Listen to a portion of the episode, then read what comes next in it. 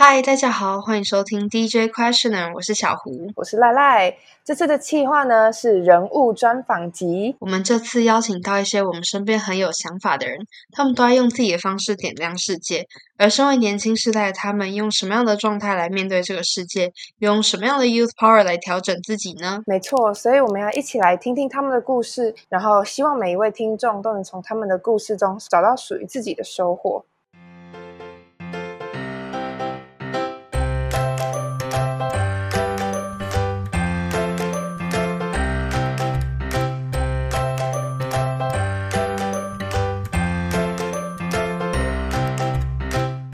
今天我们邀请到的讲者是武林高中的应届毕业生啊，其实是我同班同学。然后他在 Gen Z 呃的公关部门服务，然后对于投资、工作、生活之间的关系有很大的心得，对于永续环境等等的议题也都很关注。没错，让我们来欢迎 William 王玉和，耶耶！嗨，大家好，我是 William。Hi William，很高兴邀请到你。好，那听说就是你之前去过沙漠，对不对？可以，就是你可以分享一下，就是那个那一段经历吗？就是你怎么去的，或者那个走在那边的体验之类的。嗯，当然，我之前去沙漠的呃目的是去种植，大家在地理课本上应该都有学到的东北防风林。然后那时候就是我对整个环境的永续那时候特别有热忱，然后我就看到了一个国际志工的营队，然后是去种。那时候我不知道那是东北防风林，我只知道去种树，然后为了去中国治沙，让那个沙尘暴不要这么严重。所以我就看到，然后就一股冲动就报名就冲了，这样。那你觉得你在这种有什么样的收获？收获，我觉得环境永续真的是件还有很长远的路要走的一个议题。因为在经过我们研究跟更深入去追踪之后，我们发现我们种的树存活率其实不到五趴，所以就算我种了一百棵，可能真正可以达到目的的，就是最终真的可以制到沙的树，可能只有五趴。那个投资报酬是超级低的，所以我觉得还有很多方法可以去研究，怎么样可以更有效率达到这些目的。了解，所以其实你刚刚有提到永续是一个你很关注的概念，对不对？你觉得永续这件事情对你来说有什么意义吗？嗯，我会被启发，是因为我国中的时候，这我印象超级深刻，就是有一个海洋的环保组织来我们学校演讲，然后他放了一个影片是。大家应该都有看过，就是有人拿一个夹子，把塑胶吸管从海龟的鼻子里面夹出来。有有有。然后那时候我看到这个影片，就是要哭的感觉，就是我不知道为什么，但是我有一种我觉得我应该为这件事情努力的一种使命感。嗯，我不知道是同情心还是什么，但是我觉得我对这个就很有共鸣。然后从那时候开始，我就会去参加很多净滩活动，然后开始去研究永续发展的那些议题。其实我觉得永续发展不是只有环境面，还有分成呃社会面的，就是社会的永续发展，呃，不管是社会文化保存，或者是怎么让这个社会风气延续更久。当然，环境面的永续发展有包含呃什么海洋啊，然后各方面的这样。对，了解。所以永续对你来讲是一个你觉得非常重点的概念，然后不管环境面跟社会面的永续，其实你都是很注重。那你可以跟我们分享一下，呃，你在环境面或者在社会面，你有做什么投入？真的有一些动作吗？贯彻你的理念。没错。嗯，在社会方面，我加入了一个学生组织，叫做 Generation Z。然后我觉得我们一直有在致力于推展各方面的年轻意识吧，就是让大家意识到，不管你几岁，你国中也好，你高中也好，你国小也好，就是大家都可以透过社会参与，激发自己的潜能。不要局限自己的能力，我觉得这也是一种对于社会永续发展方面的一种努力吧。我觉得对对我来说啦。嗯哼。然后环境方面，环境方面像我刚刚提的，我平常会去参加一些环保活动。然后因为我本身有投资，所以我一直有在研究一个指标叫做 ESG。ESG 是 environment，然后 S 是 society，G 是呃 government，全名叫 ESG 永续发展指标。它是透过我刚刚提到的三个，由环境面、社会面跟公司治理方面去量化，然后评估一间企业的。永续发展的程度。虽然很主观，但是我觉得这是未来的趋势。我们投资人可以透过这三项指标去理解一个企业它对于社会发展、环境发展跟公司长远的发展的一个评估指标。对，然后除了研究这个，我本身还有投入一点绿色能源的，算研究，算投资吧，就是在中国投资一点绿色能源。详细的东西就可能就不能讲太多，但是就是我们有用一个新的技术去转换煤炭成为一个新的生殖能源。这样，嗯，那说到投资率呢，就是你从国中就开始学投资，然后这当中可能有很多故事的学问。那有兴趣的人可以就是自己去了解。那我们比较好奇的是，你怎么面对投资过程中赔钱的那个得失心？那个得失心，其实我觉得啊，每次失败投资对我来说都是一次成长。这虽然可能是 cliche，就是大家可能每次失败都听这种屁话，但是我真的觉得对我来说，每次失败就是。因为我我都已经赔钱了，我能怎么样？我会赔钱就代表我这个投资组合可能有一些失误的地方，所以我就会在思考我要怎么去调整我的整个 portfolio，然后怎么让我的风险再更降低一点，然后怎么样跟得上趋势等等的。对，所以我觉得怎么面对哦？我觉得面对失败是我进步的动力啦。所以就是我觉得 face the music，然后 make yourself better，我觉得这是我面对这个得失心最大的方法吧，因为。一直在那边 murmur 没钱，就是赔钱了，我觉得也没什么用，所以就是 只能每次不断的调整，然后看到自己不足的地方。这样。嗯，那哎，那你之前有跟我提过，就是有一次你突然就跟我讲说，哎，就是我把所有我所有钱都捐出去，你可以讲一下这件事吗？好，就是等下你先讲一下你原本在捐出去，你有多少钱？你捐了多少钱出去？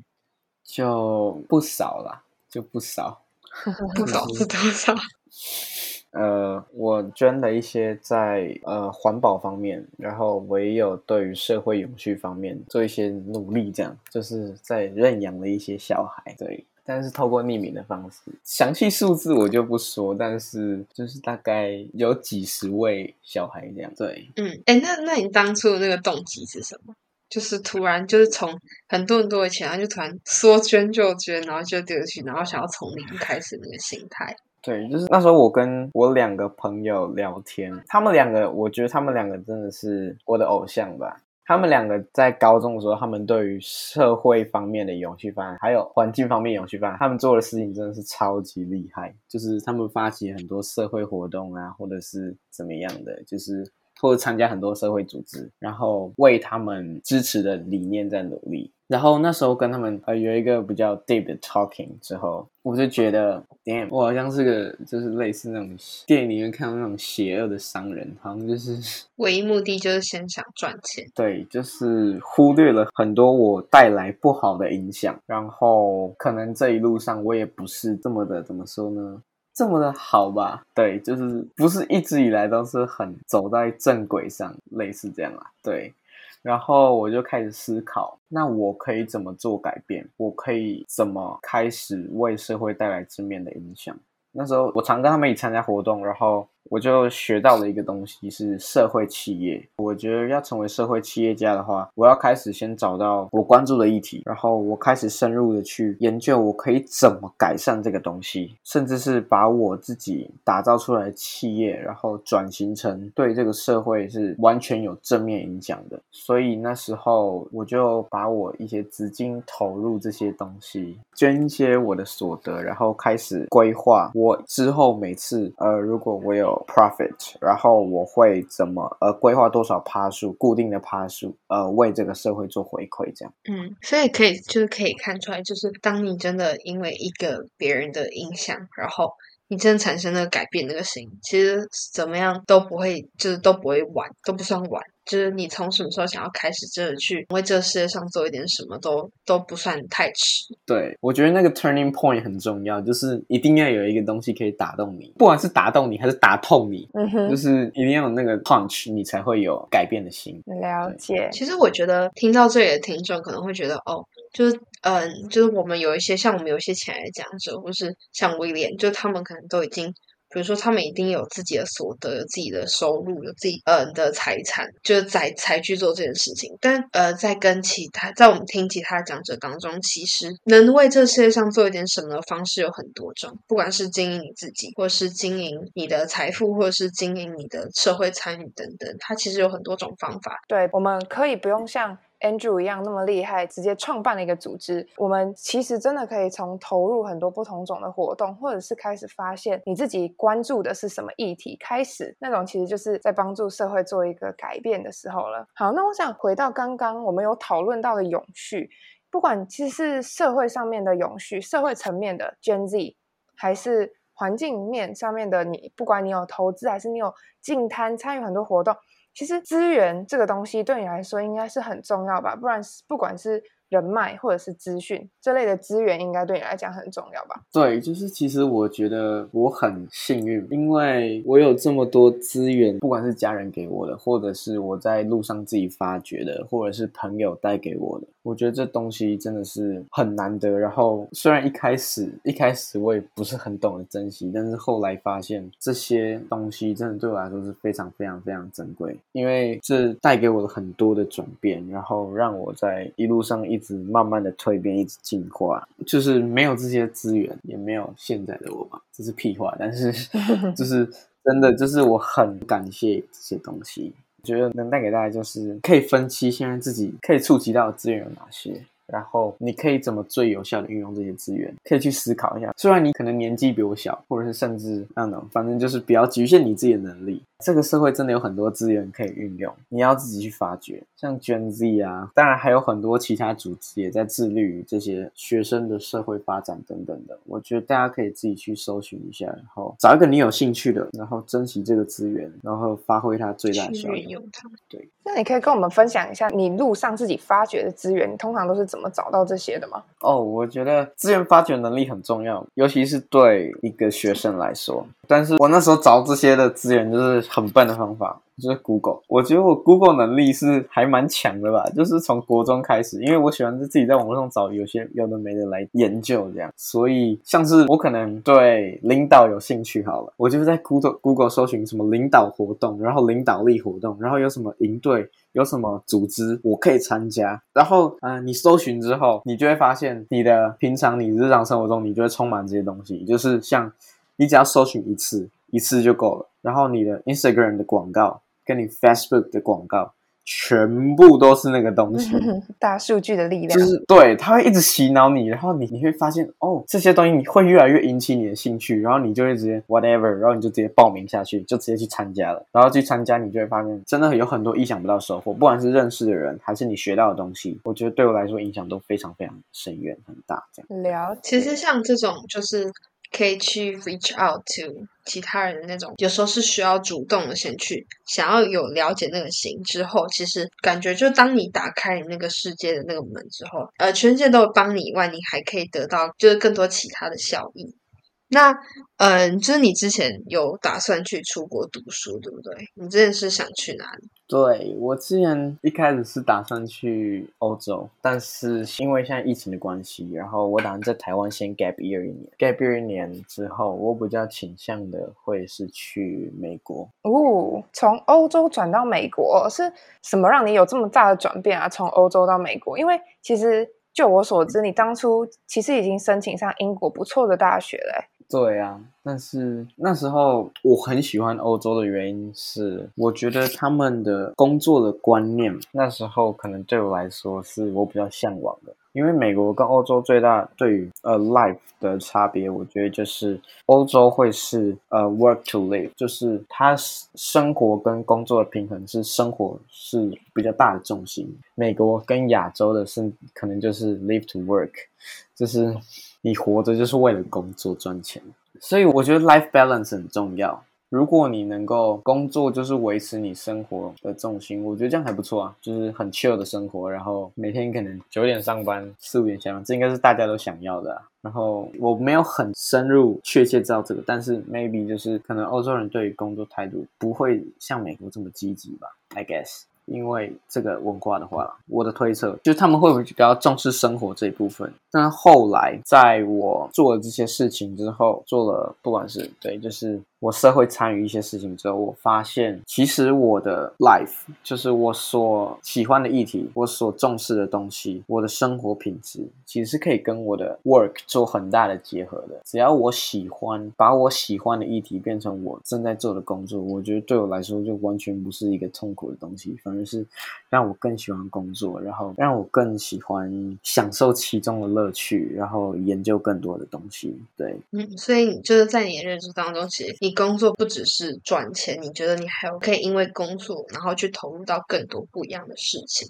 所以让你不会再觉得工作是一件呃不会让你感到有热忱的东西。对，就是基本上我觉得工作就可以变成我的热忱，因为我觉得我自己本身是一个很很喜欢 social 的人，就是我很喜欢认识新的朋友，所以在每个认识每个不同的朋友里面，我都可以学到很多不同的东西。每个人都是一本新的书。好，那我们就先呃我们就稍微结尾一下，就是你自己觉得要怎么样变得更有影响力？更有影响力哦，我觉得这是一个 mindset，而不是就很难用一句话形容，就是这是一个心态。我觉得只要找到你的热忱，当然这也是 cliche，但是 真的只要找到你热忱的，你很有很有兴趣的东西。你自然而然的，你深入去研究发现之后，你就会知道要怎么发挥它最大影响力。虽然从零开始很难啊，但是我觉得找到热忱所在，即使是你一开始做的只是一个微小的改变，但是我觉得把所有微小的改变堆积起来，可以为这个社会带来很大影响力。对，以种树来说好了，可能我一个人我种一百棵，我存活的只有五棵，但是如果有一百个人、一千个人、一万个人去种，活下来就会是五百棵、五千棵、五万棵、五十万棵。五千万颗，所以我觉得不要低估你自己一个人带来的改变。你的改变只要能影响一个人，那一个人就能去影响下一个人，这是一个一个 chain。所以不要 underestimate yourself。对，嗯，那你觉得你的 youth power 是什么？我觉得我的 youth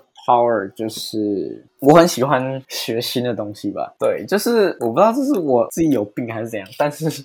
我觉得 excitement 可以带给我一种刺激感。就是面对未知的东西，不管是未知的人事物都好，就是嗯，刺激感可以带给我很多的新鲜感，然后让我很有动力去做一个事情。像我参加各个活动，然后认识新的人，我都超级兴奋的。我不知道为什么，但是我觉得里面我可以学到很多东西。对，嗯，就是一直不断学习，然后去不断学习，在学习的当中去找到自己的刺激，或是那些会有兴奋那些感觉。那你觉得，身为年轻世代的我们，要怎么样去点亮这个世界呢？点亮世界，我觉得像我刚讲了，我觉得热情很重要嘛，所以我觉得你可以持续追寻，是追寻，不是追逐哦，追寻你的梦想，然后追寻你所热情的事物。为什么我说是追寻，不是追逐呢？我觉得追寻跟追逐这有蛮大的差异。追逐可能就是你已经设好一个目标。我就一直往那个目标前进就好，但是追寻不一样。我就追寻对我来说是，我先设好一个目标，但是我在这追逐的路上，我也一边寻找。搞不好我在这个路上，我发现新的东西。然后我那个目标就可能有一些稍微的改变，我觉得这这样是好事，这是这才是一直一路上有在成长，你在追寻这条道路上有在成长，然后发现自己成长的地方，然后去做自己目标的改变，我觉得这才是正确对于一个你所热情的事或者是你梦想的呃正确的态度跟一个模式，这样对。然后我觉得 stay humble 也很重要，就是虽然也可能是 cliche，但是真的就是不要觉得你自己很厉害，就是真的什么事都要保持谦虚，然后每个人都有值得学习的地方。还有虽然 stay humble，但是不要太不要过于 humble，过于 humble 就是骄傲，就是要抓好自己 balance，对。就是我其实也一直在学习，我一直以来可能会带给大家，可能我很骄傲或者是怎么样，但是我觉得这是大家都要学习的地方，所以我有看到我自己不足的地方，然后可能我跟大家讲话的时候，大家会觉得我很卡 y 或者是什么样，但是我是真的没有那个意思，我很喜欢跟大家交流，然后跟大家交朋友，跟大家分享我的生活，跟呃听大家分享他们的生活，然后去看这之中可以摩擦出什么火花，对，但是我的表达能力可能。不是这么好，所以可能一直会带给人家一种不太好的感觉，所以这也是我一直在学习的地方。觉得要一直意识到自己的不足，然后一直去做改变，这是一个很大的工具，成长很大的工具跟需要有的态度吧。嗯，那你对你的人生下期许是什么？下期许，呃，有点炫，但是我希望，希望我可以在三十岁达到呃财富自由。但是所谓的财富自由也没有怎么样，就是我有预设好，所谓财富自由也不是我要赚到多少钱我就可以退休，我只要达到我的一个投资组合，只要搭配好，让我之后可以有那种什么被动收入，然后创造自，我觉得那时候的生活重心可以达到平衡。我觉得这样就够了。对，然后我还有一个梦想是，我想要环游世界，然后去世界各地体验不同的东西。当然，这应该是很多人梦想，但是我的会比较不一样，是我希望可以深入了解一个当地文化，每个当地文化，然后到不同的地方去解决一些事情。像是我可可能就会想去，可能去非洲住个几年，然后看到当地有哪些我的力量可以帮助到改变的地方，然后用我自身的影响力去改变这个议题。对，嗯，如果每个人都可以有这样一个想法，那当累积下来的时候，其实它就是一个很大很大很大的这世界上一个很变化的关键。那今天谢谢 William，，谢谢 William 来到我们的专访，辛苦了，谢谢你们。如果你喜欢，如果你有话要说，欢迎在 Apple Podcast 留下你的心和评论，私信 Instagram 账号或是 email 我们，让我们听见关于此集讨论的内容或是你的声音。这里是 DJ Questioner，给世界一个温柔质疑的余地。那我们下次再见喽，拜拜拜。拜拜。